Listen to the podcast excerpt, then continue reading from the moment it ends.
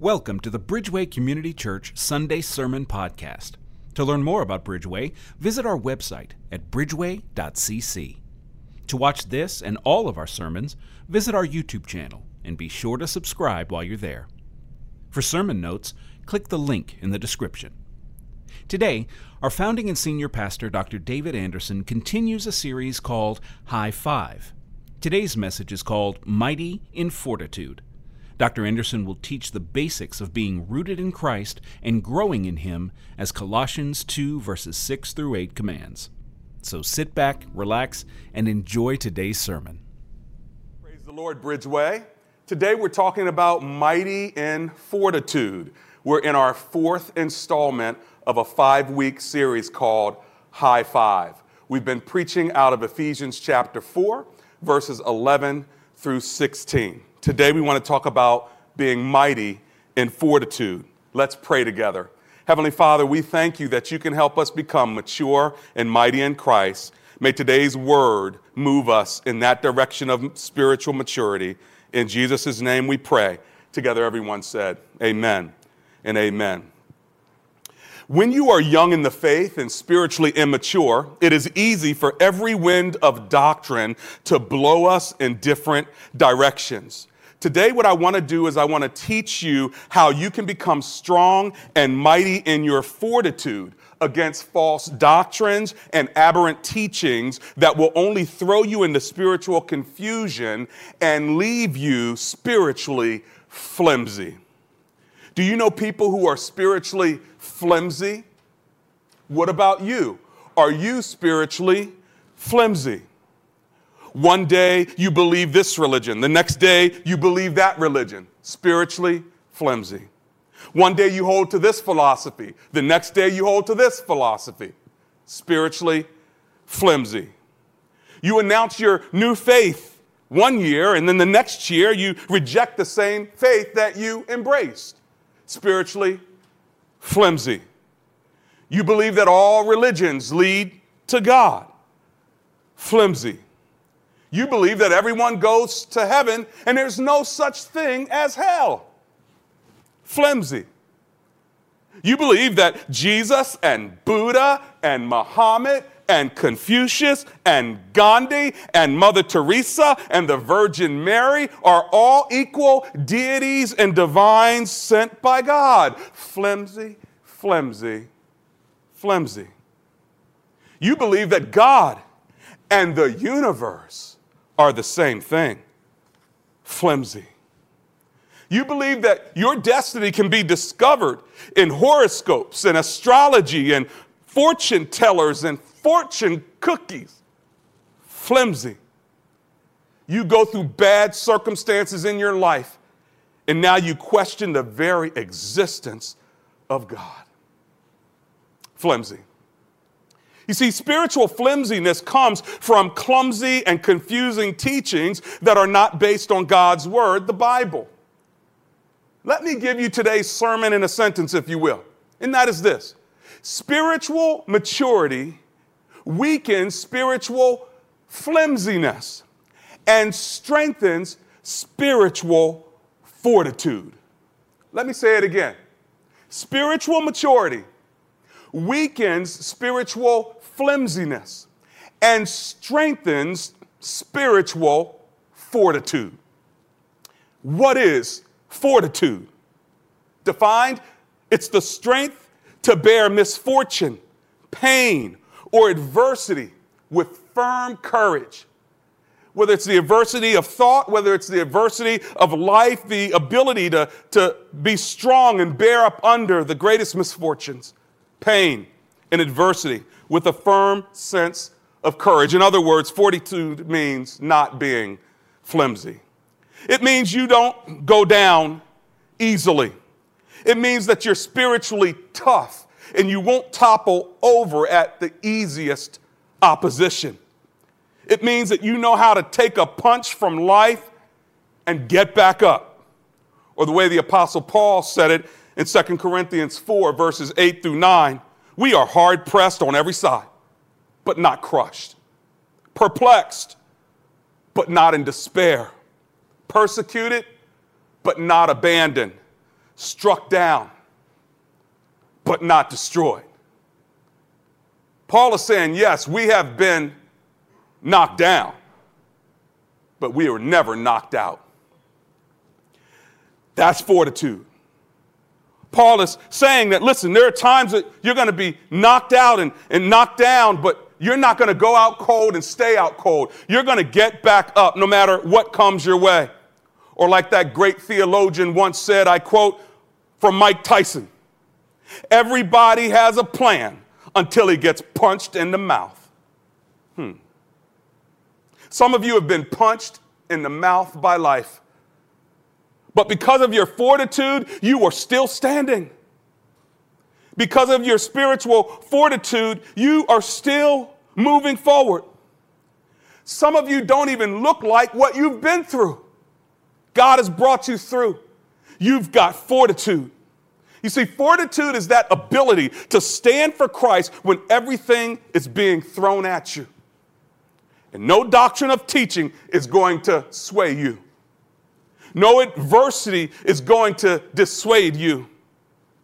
No false teacher is going to deceive you to believe in him or her against God's word. So, how's your fortitude? How strong is your faith to stand against false doctrine, false accusations, trials, tribulations, and even traumatic events that come in life. How can you and I become mature and mighty in Christ so that we are not enamored by the next new model of Christianity? There are new fads that come from time to time that make us flitter and, and, and flutter from one book to the next, from one idea to the next, from one church to the next, from one trend to the next. We get excited about the newest and shiniest idea that sails past the ports of our lives. Now, listen, I'm in no way saying that we should resist new innovations, new methods, renewed mindsets that reimagine strategies and old structures. In fact, I embrace new innovations. I encourage new ideas and improvements. And I welcome new revelations. But I'm also keenly aware that biblical aberrations and unbiblical affiliations can lead God's people astray and away from God's word and God's will. And as one of the spiritual authorities that you've allowed in your life, I want to help you become more mature and mighty in Christ so that you will not be flimsy, fluttering back and forth with every wind of doctrine. So, to our main passage, Ephesians 4, verses 11 through 16. Today I'll handle verses 14 and 15. Next week we'll end the series with verse 16. We've gone through every verse, line by line. But let me pick it up at verse 11. It was he who gave some to be apostles, some to be prophets, some to be evangelists, and some to be pastors and teachers, the fivefold ministry. Verse 12, to prepare God's people for works of service so that the body of Christ might be built, may be built up until we all reach the unity of the faith and the knowledge of the Son of God and become mature. We saw those three things in one of our messages attaining to the whole measure of the fullness of Christ. Last week, we talked about mighty in fullness. Today, mighty in fortitude, verses 14 and 15. Then, we will no longer be infants, tossed back and forth by the waves, blown here and there by every wind of teaching, and by cunning and craftiness of people in their deceitful scheming. In verse 14, I want to make three observations that will help you. Here's observation number one. Are you ready? Here it is. Solid teaching produces fortified believers. False teaching produces flimsy believers. Let me say that observation again. Solid teaching produces fortified believers. False teaching produces flimsy believers. Flimsiness comes from what people are taught. And if their teachers are teaching flimsy, weak messages that don't come from God's word, then that's what followers will pick up and that's what their faith will produce. And there are false teachers and false doctrines that come through our lives and come through the church and come through the media waves that if we're not discerning enough, we'll pick them up and believe them. But what I want you to do is believe what Peter said. In 2 Peter chapter 2, the first three verses, I read, But there were also false prophets among the people, just as there will be false teachers among you. They will secretly introduce destructive heresies, even denying the sovereign Lord who bought them, bringing the way of destruction on themselves. Verse 2 Many will follow their shameful ways and will bring the way of the truth into disrepute. In, into disrepute. In verse 3, in their greed, these teachers will exploit you with stories they have made up. Their condemnation has long been hanging over them, and their destruction has not been sleeping. What Peter is saying is to the believers, you need to know that there are false teachers and false doctrine.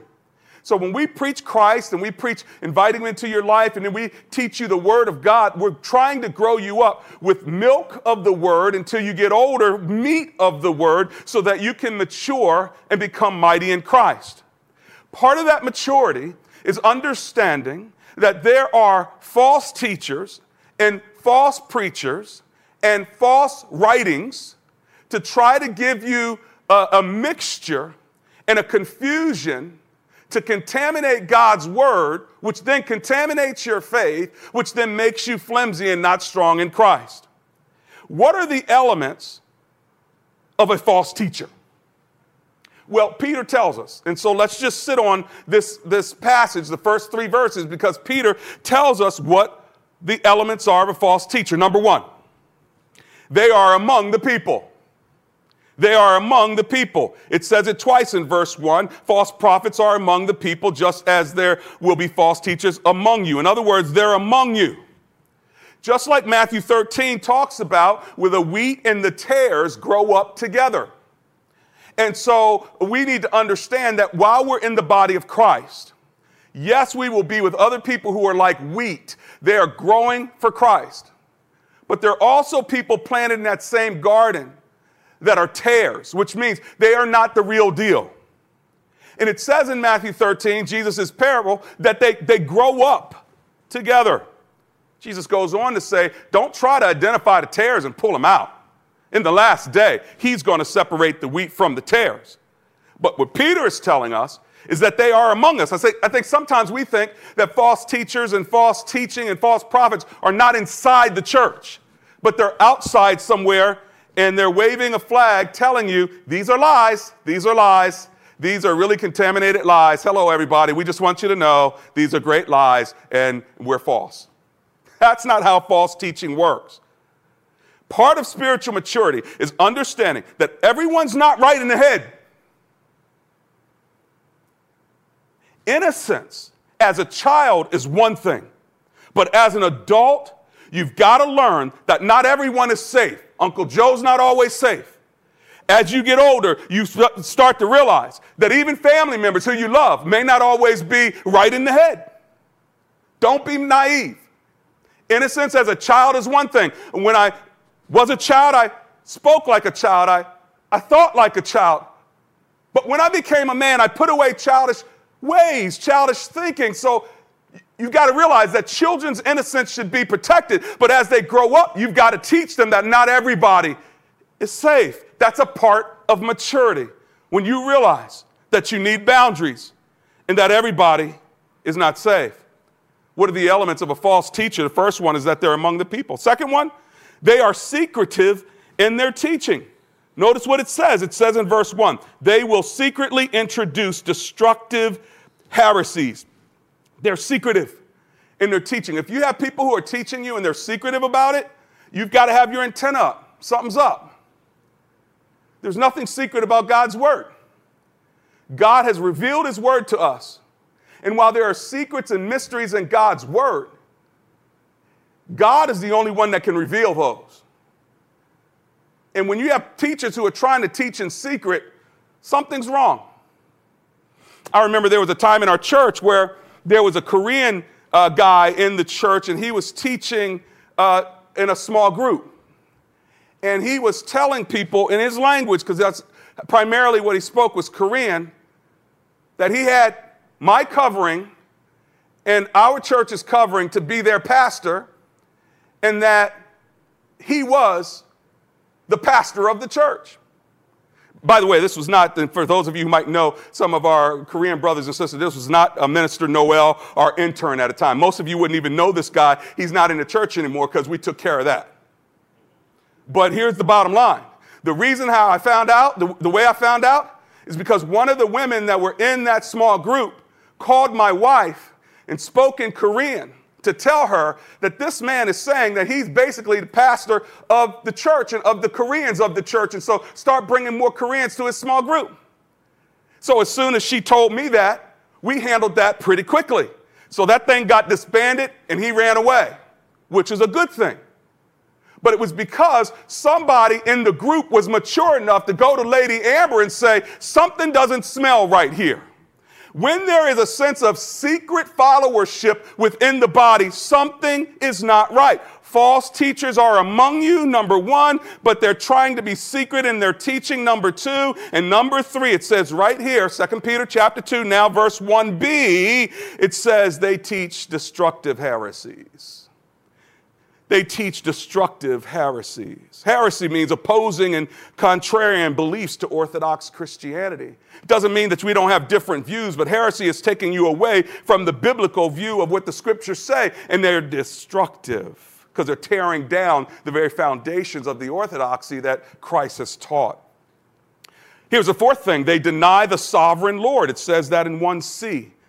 It's no longer Christ alone. He actually, it actually says that, even denying the sovereign Lord who bought them, bringing the way of destruction on themselves. It means that they are no longer teaching Christ alone. It's Christ plus. Yeah, we believe in Christ and his bodily resurrection, he was crucified and all that, but also, and then they start adding stuff to it. Listen, if you follow people who are adding things to Christ, Christ has to be central. And if Christ is no longer central but put on the side along with other philosophies, then he is not preeminent. And if he's not preeminent, they're not teaching God's word. And it says that these false prophets deny the sovereign Lord. That's what we mean sovereign. He's in charge over all things. He's number one over all things, over all religions, over all doctrines, over all belief systems. He's number one over all, preeminent in Christ. It's Christ alone. No more, no less.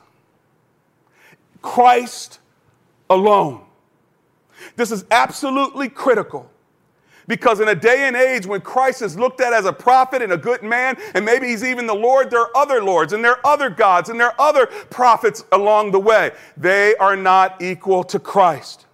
It's Jesus Christ alone. Can you say it? Jesus Christ alone. Say this nothing more, nothing less, nothing else.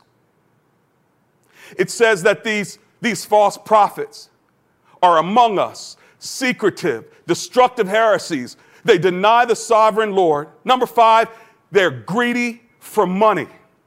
Instead of being hungry for ministry, they're greedy for money. If you find people who are greedy for money, then they should not be spiritual leaders, elders, clergy. Now, I'm not saying they should not make money. I'm not saying that they should not be blessed to make money but they should not be greedy for money. And I would say the next thing is number six, they exploit people. And those two things can go together. We've had people before in our ministry, even clergy, who exploit people. And when we find out that people are trying to exploit believers, we jump right in. I'll never forget one time I was stuck in a hotel in, in Cleveland during the winter. My wife and I were flying, I believe it was to Hawaii. But because of weather, we got dropped down in, in, in, in Cleveland, and we had to spend the night in an airport hotel.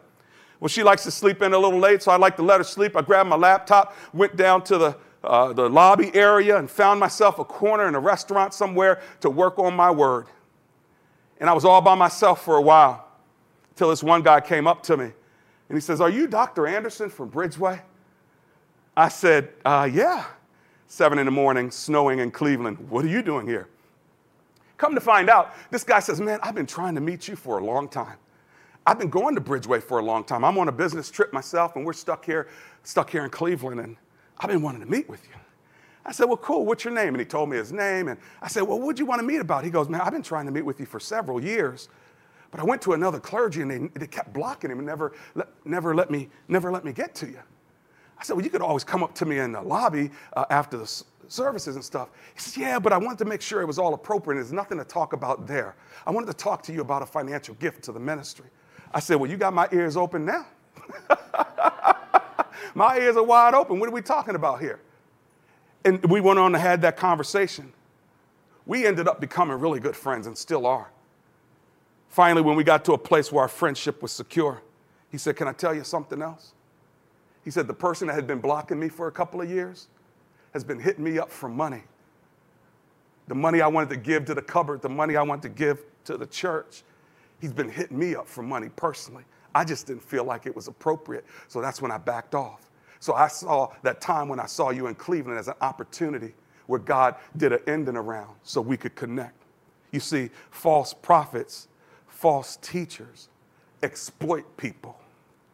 They're among you, they're secretive, they're destructive heresies they teach. They deny the sovereign Lord, they're greedy for money, they exploit people.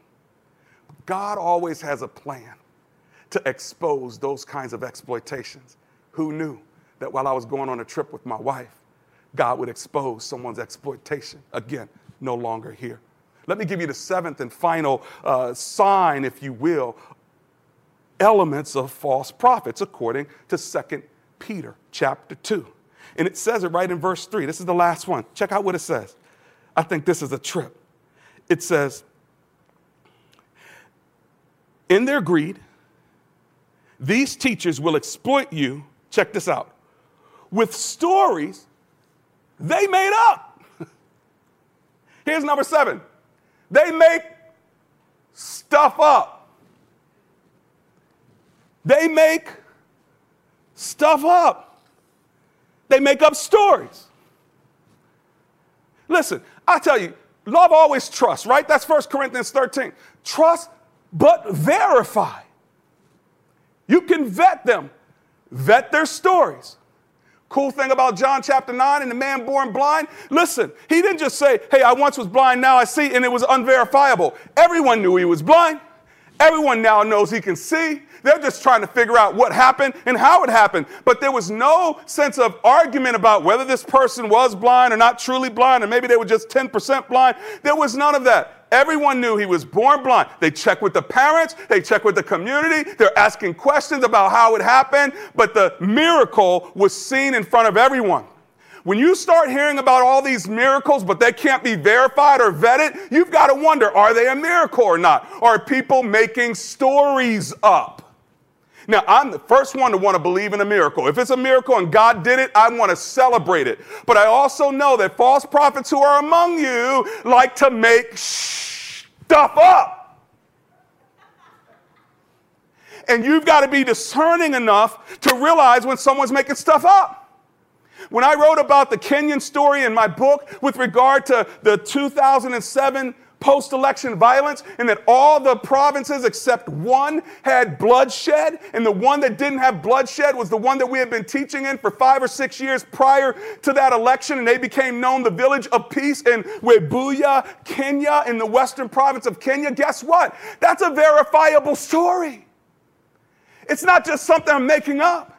They say it's because of gracism. They say they became the village of peace. It's in the public record. And then when I went back in 2013 and I was speaking at a conference to bishops in Mombasa, Kenya, the government official that was there to speak after me was sitting right in the front. And as I told the story about no violence in Webuye, Kenya, because they were applying the principles of gracism to their province. That government official who was supposed to speak after me when I was done and walked off and people clapped, he stayed in his seat and he could not move. And then finally, he slowly got up as they were waiting for him to come to the microphone. And then he gets to the microphone and he says, in front of hundreds of bishops, I grew up in Webuye, Kenya, and I was a teacher in school, and I remember exactly when this happened. I just never met the man that actually brought gracism to our town. We were the only place that never experienced violence and bloodshed. And people from all different provinces were running to our province because we were known as the village of peace. And I know I'm speaking on behalf of the government right now, but I'm just shaken in this moment. And now I'm the head of cohesion for the Kenyan government. And I can attest to the fact that that's what happened. We don't have to make stories up, but I think it's important for us to at least be able to vet and verify them. Let me not make you scared of false prophets. The goal is not for you to run around, oh my gosh, false prophet, false doctrine. No, remember the wheat and the tares grow together, and guess what? Tares do grow too. And so the newest thing looks like it's growing. The, the, the, newest philosophy, it's growing. Everyone's following it. Maybe I ought to go after that. I don't want to miss my blessing. Listen, just because it's growing doesn't necessarily mean that it's right and grounded. Just because it's the newest exciting thing doesn't make it the best. Give it time. Let God show you what the wheat is and what the tare is. Well, verse 3 of this passage in 2 Peter kind of puts it all together and it basically makes a promise, and that is this their destruction is sure. God will destroy those who are destroying his church. All right, what have we said so far? Well, we've talked about these seven different signs or elements of a false prophet, but we're talking in more broad terms about three observations from Ephesians 4, verse 14. And the first observation is that solid teaching produces fortified believers, false teaching produces flimsy believers. Here's a second broad observation from that verse. Write it down if you want. Serious learners must be serious discerners. Casual learners are usually casual discerners. Serious learners must become serious discerners. Casual learners are usually casual discerners. When you're a casual discerner, you are more apt to take in information without vetting its sources or its substance. Flimsiness comes from a lack of discernment from the learner. You see, it's not all about the teacher, but it's also about the learner. That's why in verse 14, notice that the learner is grasping at every wind of teaching. Every wind of teaching. Your responsibility as a learner is not to go after every wind of teaching. In fact, in Psalm 1, it says that, that blessed is the man who does not walk in the counsel of the ungodly, nor standeth in the way of sinners, nor sitteth in the seat of the scornful. But his delight is in the law of the Lord. That's the word of God. And on his law doth he meditate day and night. He should be like a tree that's planted by the rivers of water and bear fruit in season.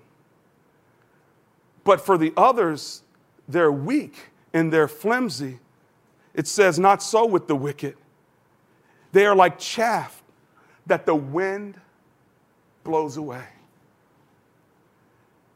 So when you're a serious learner, you're not grasping at the wind of teaching because a lot of that teaching is like chaff, which the wind blows away. It's here today and it's gone tomorrow. And then the next new thing comes in, you want to go after that one. The next new book goes out, you want to go after that one. And before you know it, they're having Bible studies around it and they're doing video series around it. There's some really good, solid stuff out there. You just got to make sure that it's vetted and biblical. Every learner is called to be a serious discerner. And you can't chase every wind of doctrine. You can't read every book that's recommended. Someone gives you a book and say, This is a great book. Look at the spine. See who the publisher is. Check out the table of contents. Turn to the of the book and see what their final word is, an opening of the book. And if you sense that this is not biblical or this is kind of shady, guess what? Donate it to the public library. The way my mama used to say is, David, you need to eat the fish and throw away the bones. Here's the thing when I was a child, my mom had to feed me fish because she knew that I wouldn't be able to discern the difference between the fish and the bone and that I could choke on it. For children, for young people, we have to teach you how to, discern the difference between the meat and the bones. But as you get older, now that I'm older, I can tell the difference between the meat and the bones. But honestly, I'm still careful when I eat fish. Because every now and then, mom put just enough uh, fear in me, if you will, to have respect for those tiny little white bones that you can't tell. So I'm very careful when I'm eating fish. We ought to be as careful when we're studying God's word and when we're listening to other people who are teaching us God's word. What we said so far? Two of three observations. Number one, solid teaching produces fortified believers, false teachers produce flimsy believers. And secondly, serious learners must be serious discerners. Casual learners are usually casual discerners. Our sermon in a sentence is that spiritual maturity weakens spiritual flimsiness and strengthen spiritual fortitude. Here's the third and final observation from verse 14, and that is this Scheming craftiness is Satan's mode of operation. Scheming craftiness is Satan's mode of operation. Look at what it says at the end of 14 by the cunning and craftiness of people in their deceitful scheming. You know, when the serpent was in the garden in Genesis chapter 3, it was nothing but deception. That's all Satan was doing in the garden with Adam and Eve. He deceived Eve so that she would go against the word of God, and her husband did as well. The description of the serpent is clear in chapter 3, verse 1. It says this about the serpent. Now, the serpent was more, here it is, crafty than any of the wild animals the Lord God had made. Just like Ephesians 4 says, the cunning and craftiness of people in their deceitful scheming. And Satan uses that same tactic today. In Genesis 3, verse 1b, he says, Did God really say to you, you should not eat from any tree in the garden? And then he lies in verse 4 You surely will not die, the serpent said to the woman. You see, Satan likes to, he likes to create confusion. This is why 1 Corinthians 14 33 says that God is not the author of confusion. So, who do you think the author of confusion is? Flimsiness makes people vulnerable to spiritual confusion. And spiritual predators seize upon that confusion by introducing a controlling clarity that seems like nirvana at first. And that confused person takes hold of that new clarity, and before they know it, they're locked into a cult.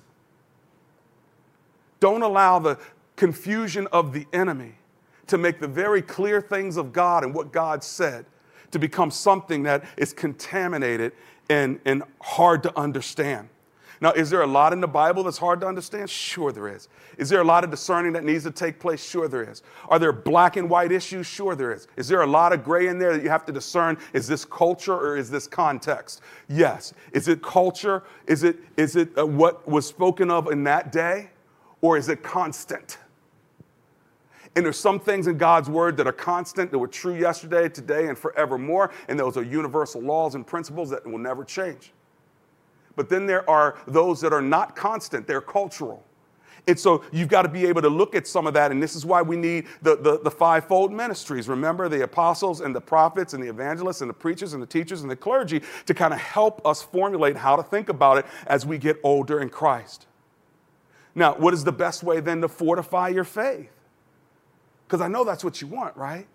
You want to fortify your faith so you are, are strong and courageous and are able to stand up against the wiles of the devil and the, and the false doctrines and teachings of the world and even the difficult things that come in our life that are circumstances that can traumatize us. And it doesn't mean we don't feel all of that. But at the end of the day, we don't want to just throw our Christianity out because we've lost someone we loved or we found out we got a doctor's report that seems unfavorable. Those that are fortified in their faith can somehow still hold on to their faith even in the midst of difficult circumstances. So, how can we best fortify our faith? Well, verse 15 tells us, and that's where we're going to stop today in verse 15. We'll handle 16 next week. It says this instead, speaking the truth in love, we will grow to become, in every respect, the mature body of Him who is the head, that is Christ, speaking the truth in love. In other words, how do I fortify my faith? Truth is the answer. God's truth is the answer to spiritual flimsiness. If you want to get stronger, then you've got to know God's truth. some practical applications coming out of this verse. Let me just say number one, we must preach the truth in love. Without love, truth cannot be appropriately administered. And when we speak and teach and preach and explain God's word, we must do it lovingly with God's heart. Listen, if we speak God's word without God's heart, that means we're not really speaking for God, we're speaking for ourselves. Even for me, if I have people that speak on my behalf, whether it's clergy, whether it's uh, my, my support team or whatever, when people communicate on my behalf, I want them to not only pass on the content of my words, but I want them to pass on the sentiment of my words, don't you? You don't just want people to pass on your content, you want them to pass on your sentiment. If they just pass on the content with their sentiment, that contaminates what the other person is going to receive. And then think about the originator of the content.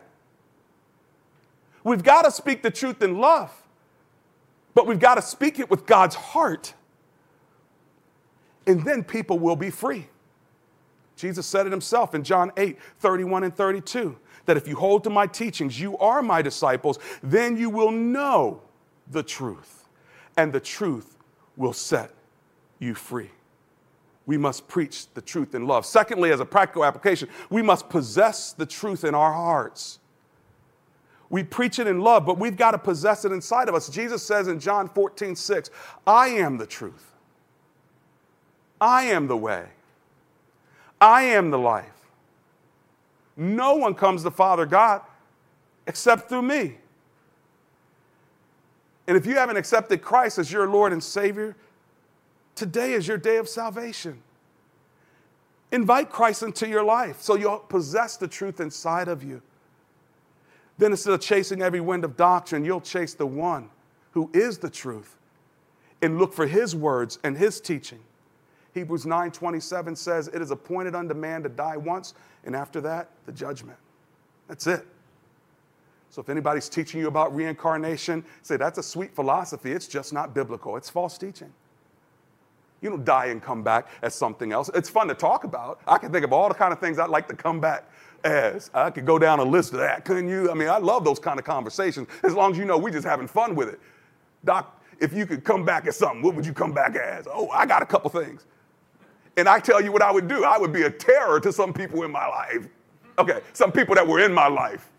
But you see, God didn't, God knew that that wasn't the plan. It was appointed unto man to die once. And then after that, the judgment. So if you were to die today, do you know whether you'd spend eternity in heaven with Christ? If you're not sure, then you probably are not saved.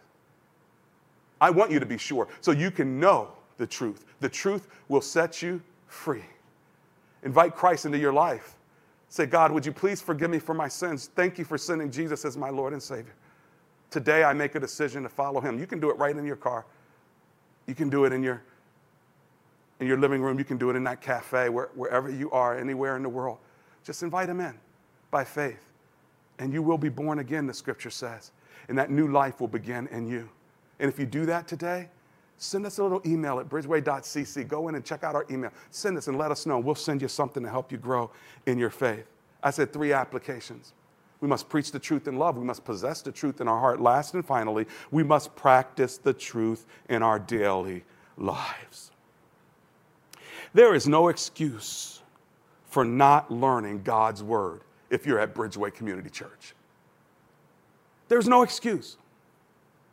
I counted up all the Bible study teachings, all the study opportunities for you at Bridgeway for the next 39 weeks, from the time we started September 12th until June uh, 12th. 39 weeks in this ministry year. And I counted it up 39 Sunday sermons. 39 interactive Bible teachings from 12 to 12:30 every every Thursday for 30 minutes. 30 hours of preaching for the revival on October 29 and October 30th. 210 Wednesday night E Live classes that are offered to you between the time we started this ministry year and the time we end. 210 class offerings. They go seven weeks in their duration, multiple times throughout, throughout the year. Now, listen, if you add all that up, you have 318 teaching and learning opportunities in God's Word at Bridgeway Community Church this year. 318! That doesn't count the great sermon small groups. It doesn't count the life group teaching Bible studies like Pastor Gary does on Friday mornings. It doesn't count the uh, SHAPE seminar that Pastor Dan did yesterday and the other seminars. I'm saying to you that over 318, you start adding all that up, that's once a day. I mean, you have so much opportunity to learn God's word if you decide you want to become a serious learner. And that's what I want you to become in order to grow a serious learner who can become a serious discerner, like the Bereans, who went to the Bible and, to, went to the Word of God and went to what was taught to them to see if it was true. I have written inside this Bible that I've had and been preaching from since 1988. If your Bible is falling apart, that means your life probably isn't. And start bringing your Bible to church. Listen, I know you can pull it up on your app. But while you're in church, in the living room, why not grab your Bible? Because it'll help you keep focused. Like one brother was saying to me earlier, I can have my Bible app open and then a, a notification pops up right during the sermon. Well, what happens? All of us, we're going to look at the notification. How about just pulling out the good old fashioned copy of the scriptures and, and, write down what the pastor says so you can go back and begin to look at the scripture references that I mentioned so you can look at it yourself. If you're going to be a serious learner, why not pull your Bible out? Some of your Bibles have so much dust on it, you probably don't even know where it is now. Today, go find it. Where's your Bible? What drawer is it in? What table is it sitting on? Dust that bad boy out. Flip the pages. Get a notebook. Get a pen. Get a highlighter. Write down your questions. Become a serious learner so you can become a serious discerner. You say, Well, I want to figure out some of all those different classes and stuff. Go to bridgeway.cc. All right? Hit a tab that says connect. And then discipleship. And you can learn how to get involved in those courses from Wednesday Night Alive. Work the word, and it will work for you. Work the word, and it will work on you. Work the word, and it'll work in you. Because spiritual maturity weakens spiritual flimsiness and strengthens spiritual fortitude.